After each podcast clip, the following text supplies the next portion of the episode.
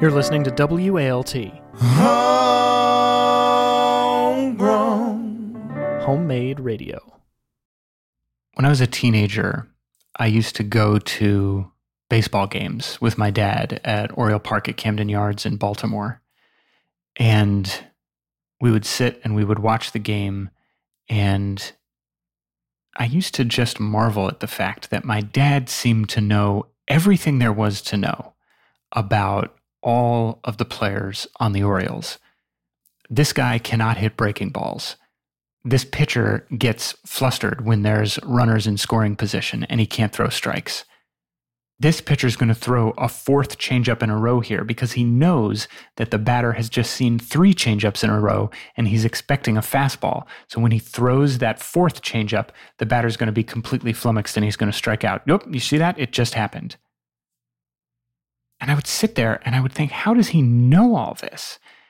that's so cool. I wish I wish I could understand what what's happening on that deep of a level. But I couldn't. And so I would go home and I would read box scores and I would read scouting report books that he had for his fantasy baseball league and I would just do everything that I could to try to gain access to this cache of understanding that he seemed to have. And I could never get my head around it.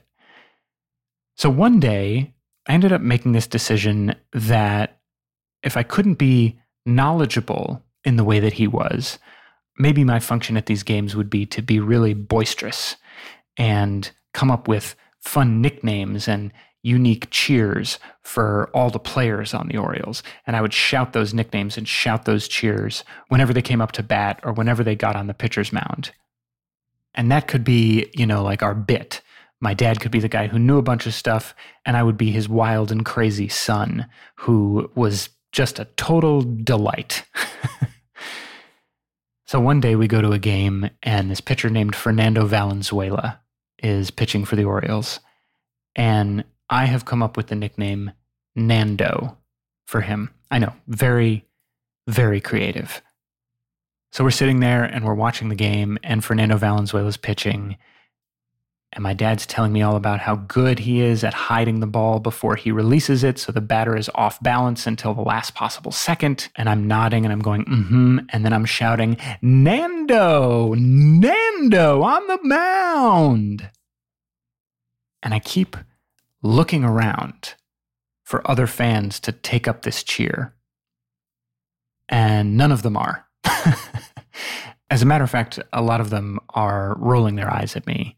And eventually, this one group of fans in front of us turns around and this guy goes, Will you shut up? And it's really jarring. And at first, I don't know what to say. And my dad doesn't say anything. And it's quiet for like 30 seconds. And then my dad claps his hands and he goes, here we go, Nando. And the guy in front of us turns around and rolls his eyes. And my dad looks at me and winks.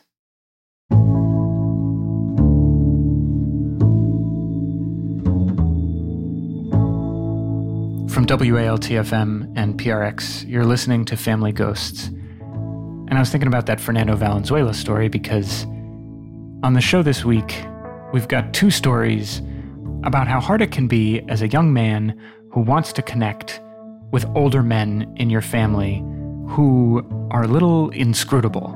There's something deep inside them that you really want to connect with, but you don't really know how to do it. So eventually you realize you've just got to try something. Or conversely, sometimes you realize that all they want is to connect with you, but they're not really sure how to do it. And so they're behaving in ways that seem inscrutable, but it's just because they don't know what to do. It's a real intention pretzel. But every once in a while, you have a breakthrough. On the show today, you're going to hear about two moments like that. First, from Marshall Crook. I started, you know, you know, recommending all these cool action movies and stuff like that, and then finally Ernie's like, you know, I really just prefer movies where like guys and, and women go through serious emotional challenges and like learn stuff about themselves. and then from John Tong. And I was so big, in fact, that the t shirt didn't fit me anymore, so I was forced to play every baseball game with an exposed midriff. We'll be right back.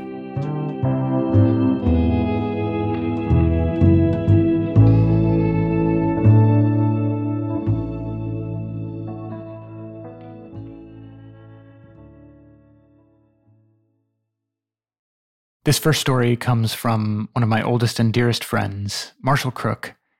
He told it at an open mic that I used to host here in New York City back in 2013. And as you'll hear, this open mic was in a kind of echoey room and it was not recorded particularly well. But it's always been one of my favorite stories that ever happened. The thing about open mics is that sometimes people go up and they're just working on stuff. And other times people go up and they don't really have a plan and they just end up filling the air in the room with words for five minutes. But every once in a while, somebody gets up there and just speaks from the heart and talks about an experience they've had. And it's really profound. And one night, that's what Marshall did. So this time last year, I wanted to quit my job. Um, I was hating myself and hating everything that I stood for and what I was doing during the day. I was lashing out at my wife and making our, our lives pretty uncomfortable. I finally got back into therapy because my therapist decided, you know, I will come out of retirement for you. Um,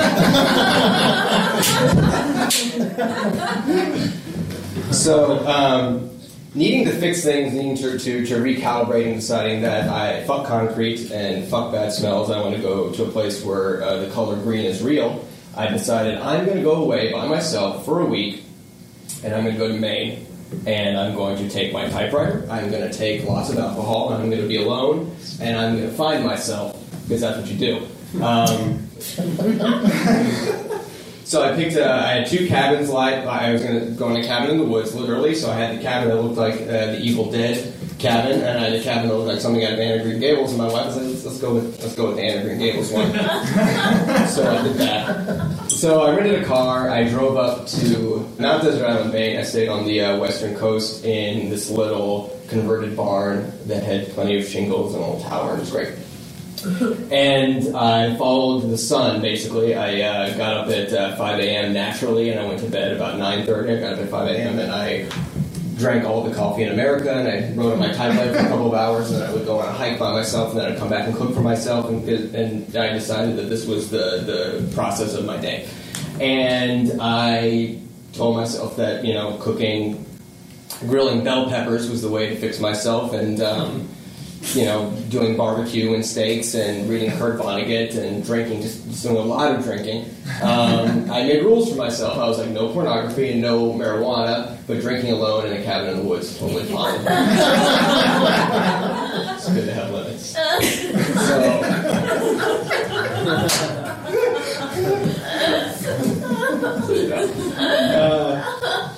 so I, I, stick, I, I, stuck with those two. I, I went overboard on the other one, but it was fine. I wrote a lot of stuff on my typewriter, which I hauled. And eventually, the, the, I, did other things. I, you know, I went rock climbing. I went and had a lobster dinner by myself, which was the saddest fucking thing you can ever do. Was having lobster because they have the white napkins and it's just it's fucking horrible. Um, and so so the, the, week was winding down, and the one thing I did is I promised my wife that I would stop off outside uh, Portland, where her uncle John has a house that he built for himself. Um, you know, on this little peninsula. So I, you know, my trip is winding down. I'm already feeling lonely. I don't think I've really found myself, but I have indulged myself enough that I, I the narcissistic part of myself just feels satiated. So I'm good. Um, and so then I go down to John's house, and it's the most. Here's the thing about John. My, my wife's extended family. They're this really blue blood, you know, rich family from uh, Cape Cod. But John reinvented himself as a teenager as a um, as a rough and tumble biker guy and and you know tough guy Boston guy and so he taught himself how to build homes he taught himself architecture he went to, school for because you have to get a certificate to do things like that um, but so he built himself with his now ex girlfriend this beautiful house on the side of, of the ocean in Maine. And I get there, and he's folding up this tarp to put on his boat with his best friend Ernie. And here's the thing about John and Ernie. John is a recovering alcoholic uh, from several years. He, he was abusive to his wife, and he eventually, you know, decided he can't do that, and he, he went to AA, and he's been in AA for decades. And his uh, best friend Ernie is uh, a Mass Pike toll collector. Couldn't be more opposite from John's upbringing, but he's also a recovering alcoholic. Um, and the thing about Ernie, if you look at Ernie, his Ernie's face is like somebody broke a bottle and put it in his, his cheek and just turned it like a doorknob. So he just has this, this, this intense scarring that you know came from some sort of drunken stupor that didn't end well. So I found myself, and then John is, is big, you know, bulky, hyper masculine with this just wavy white hair, and I always feel very small around these guys. Um, and they're just they're fixing things, and I'm just like, eh, I'll take a corner. Um, so. So we ended up hanging out, and you know, we, we go out to dinner. I order a couple drinks. They drink nothing. They talk about their sobriety. I talk about their sobriety with them, and and and it's fun, and I'm learning a lot. So we decide what we're going to do tonight is, is we're going to watch a movie. So we go into the town, and there's this little, this wonderful hipster video store that's like the ones I used to go to when I was a kid, where everything is is you know you know all the signs are handmade, and everyone has like the recommendations of what you know you know Jake likes RoboCop, you know, and um, recommend you should check it out. So. Um, so I have in my mind these expectations or these ideas of what they're going to want to watch. So I start, you know, you know, recommending all these cool action movies and stuff like that. And then finally, Ernie's like, you know, I really just prefer movies where like guys and, men and women go through serious emotional challenges and like learn stuff about themselves. it's like, all right, okay. So I, I, I, I said, have you ever seen this Paul Thomas Anderson movie, Hard Eight? And I was like, they're like, no, let's watch it. So I rent it and we go. We go back to John's house and we go back into the side room where it's very comfortable. There's a bunch of chairs and there's photos of John's daughter all over the wall. And the thing is, John's daughter died two years ago. Uh, she had cystic fibrosis and she passed away, and so he's still dealing with that. So this is this is the TV room is the little shrine where that he has to his daughter in his house.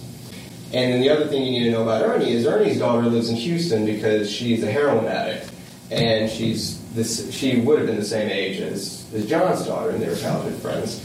And they, you know, Scarlett died, and and, John, and Ernie's daughter went in a different direction. Ernie's daughter calls him periodically to let her let her know that you know she's okay.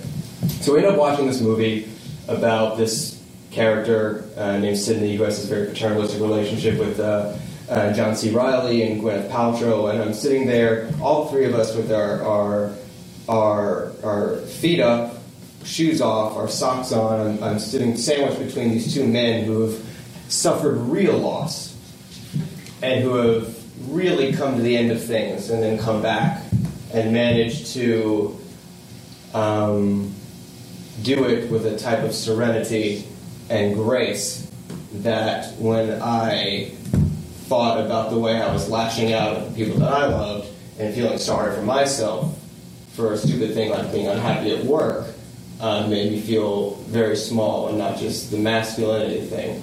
Um, but I, I actually found that the part of the trip that was the part that I was not looking forward to, the part that I thought that was going to be the, the least enjoyable, which is spending time with my wife's family member, actually being the most meaningful because that was the one where I actually spent time with someone else, two other people, and actually learned something.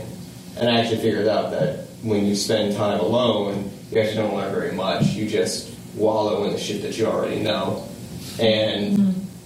so, spending time with two recovering alcoholics, one with a dead daughter and one with a daughter who almost died, um,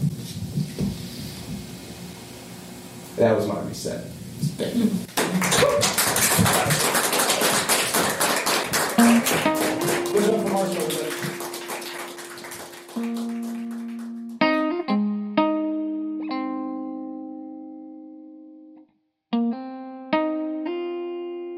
Family Ghosts will continue in a moment.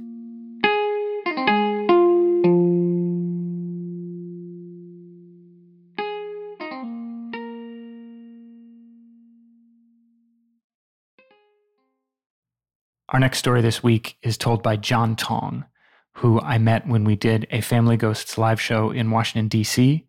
at Union Stage, where they had a much better sound system, as you will hear, and where John told a story that is also about the peculiar ability of baseball to facilitate connection between awkward fathers and sons. Growing up in the 80s, they used to call me a husky boy. But looking back, I realized I was actually ahead of my time. I was in the avant garde of the childhood obesity epidemic. We didn't know about high fructose corn syrup back then, and there was literally a cartoon about gummy bears on TV. It was a very dangerous time to be a child.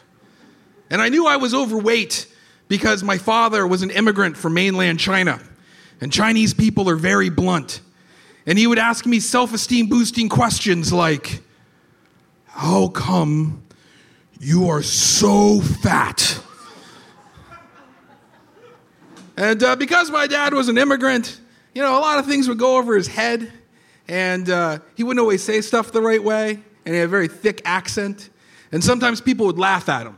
And uh, he's a really proud guy, and he didn't like it when people laughed at him. And so he'd always say to me, You're going to be 100% American. And so we would never speak Chinese inside the house, and we never celebrated Chinese holidays, and he never, ever talked about his life back in China. And I only got to see him like every other week because my mom had this really good teaching job up in Massachusetts, but he could only get one in New Jersey, so he had to commute. And uh, we only really got to hang out during the summers. And in the summer, when I was nine years old, my dad said to me, You're gonna play baseball because you're really fat. But the uh, only problem was that uh, neither of us knew anything about baseball. I mean, not the first thing. Like, he took me to a store and we bought a bat and a ball and a glove, and then we went home, and then he arranged these objects in our front yard, and we just sort of stood there silently trying to figure out what potential relationship they may have with one another. Before my father finally concluded that baseball was simply sideways golf which for the record, it's absolutely not. And so then I, I then put on my glove and we proceeded to engage in what can only be described as the saddest, clumsiest father son catch of all time. And the next day, without warning, my father took me to something called skills assessment, which was like tryout for Little League. And uh, if you were nine or older, you could play Little League. But the coaches saw me take three pitchers, uh, pitches in the batter's box, and they just yelled out, T shirt league. And T shirt league was like the minor league of Little League. It was like for the eight and nine year old kids that weren't ready for Little League. So the coaches were the pitchers, and they would gently toss the ball at the kids so they get practice hitting. And although I'm sure I was the cutest little sausage roll out on that field, due to my aforementioned lack of physical conditioning and experience, and equipped only with the knowledge that baseball had some type of inverse relationship with golf. It should not surprise you to learn I was not a good baseball player. And to make matters worse, all of the other kids on the team went to the public school, and I went to the private school. And I didn't know what the public school kids were gonna be like. But I quickly found out that the public school boys did not share my unbridled enthusiasm for scratch and sniff stickers. Meanwhile, my father, a professor of ancient Chinese philosophy, would sit in the bleachers with these salty, ball busting, working class dads who probably ragged on him constantly. I mean, my dad had no idea how to fit in. He would wear these like plaid polyester golf pants and a driving cap. So he kind of looked like a Depression era golf caddy, like the Chinese Bagger Vance. And like after the games, all the other dads would buy the kids pizza and soda. But my dad would bring tubs of rum raisin ice cream. Yes, that's right, rum raisin ice cream the official ice cream flavor of assisted living communities. But my dad desperately wanted to understand baseball, so he would watch Boston Red Sox games with his nose pressed against the TV, trying to decipher what the hell was going on. And all he could really figure out was there were two important players Dwight Evans and Roger Clemens. And so he would stand on the periphery of the other dad's conversations and he'd wait for his moment. And real confidently, he'd go, Dwight Evans. And the other dads would be like, What about him? Dwight Evans is my favorite baseball player. And like that was it. That was his entire extent of his guy talk, you know? And over that summer, all of the other kids were getting better and better at baseball because their dads were teaching them things, you know, like how to swing a bat with your eyes open and how to throw a ball in the general direction you intended and how not to be overcome with fear if the ball gets hit directly at you. But my dad couldn't teach me any of that stuff. So when I did play, they put me out in the outfield. But mostly my coach told me I had a special job to do. He'd say, John, I need you to go sit on that bench over there so it doesn't fly away. Hold on tight. And so for the rest of that summer, my dad sat up in the bleachers and his son sat on the bench, and the two of us endured public humiliation nine innings at a time. But then that October, the Boston Red Sox famously lost the 1986 World Series when their first baseman, Bill Buckner, let a slow moving ground ball roll between his legs. And a palpable depression swept across the entirety of New England, with the exception of one man, my father because he now realized he could start a conversation with any other man simply by saying, Oh, Bill Buckner. and so, uh, so the next summer, he made me try out for Little League again, and, uh, you know, because he wanted to try out his new material. And, uh, and now, although I was 10 years old and technically too old for Little League, uh, he, uh, the coaches decided to make a special exception just for me.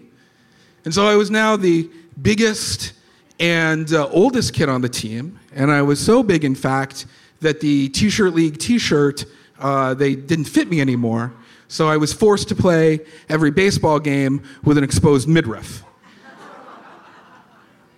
and uh, that's a total nightmare scenario for a fat boy.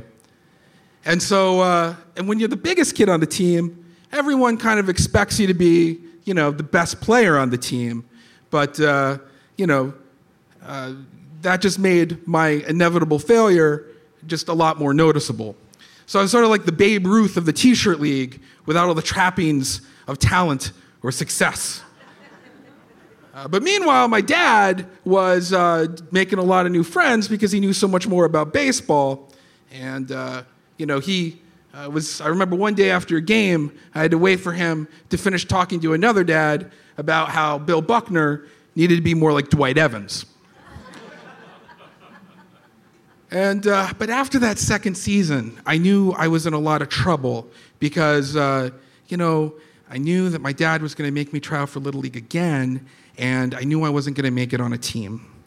And uh, because that winter, I had gained more weight as a direct result of the introduction of Cool Ranch Doritos.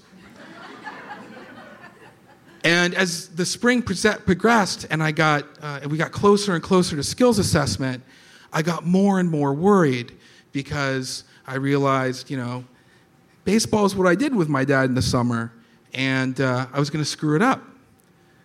But a couple of weeks before skills assessment, on April Fool's Day, my dad died of a heart attack. And because I didn't have anyone to take me to practice anymore, I never played baseball again. And a couple of months later, my mom uh, got a new teaching job in North Carolina. And we moved to one of those small southern towns where uh, there's a railroad track down the middle, and all the white folks live in a nice house on one side, and all the black folks live in old houses on the other. And for the first time, the other kids really made fun of me for being Chinese which was weird to me because I thought I was supposed to be 100% American. And uh, a few years after that, when I was 16, my mom started telling me stories about my dad and his life in China. And she told me that he was descended from Chinese aristocracy and that my grandfather was this massively wealthy landlord. And when my father was 16, he was a colonel in Chiang Kai shek's army against Japan. And she told me how he converted to become a Catholic priest after his brother, who was a singer in the Peking Opera, died of an appendicitis. And when the communist army was about to invade their town, my grandparents, fearing that they were going to execute their only remaining son, literally paid my father's weight in gold to get him on the last plane from Beijing to San Francisco. And when my father arrived in America, the United States government granted him asylum because we used to believe in that in this country, you know? that we're a nation of immigrants. And after you got inside, you're not supposed to slam the door shut behind you. You're supposed to hold it open for the next guy.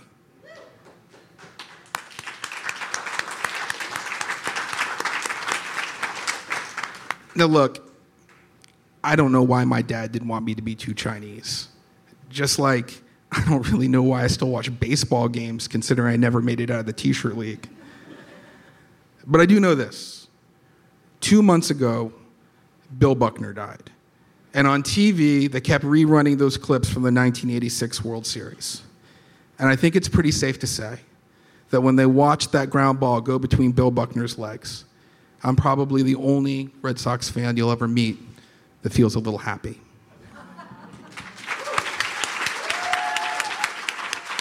John Tong.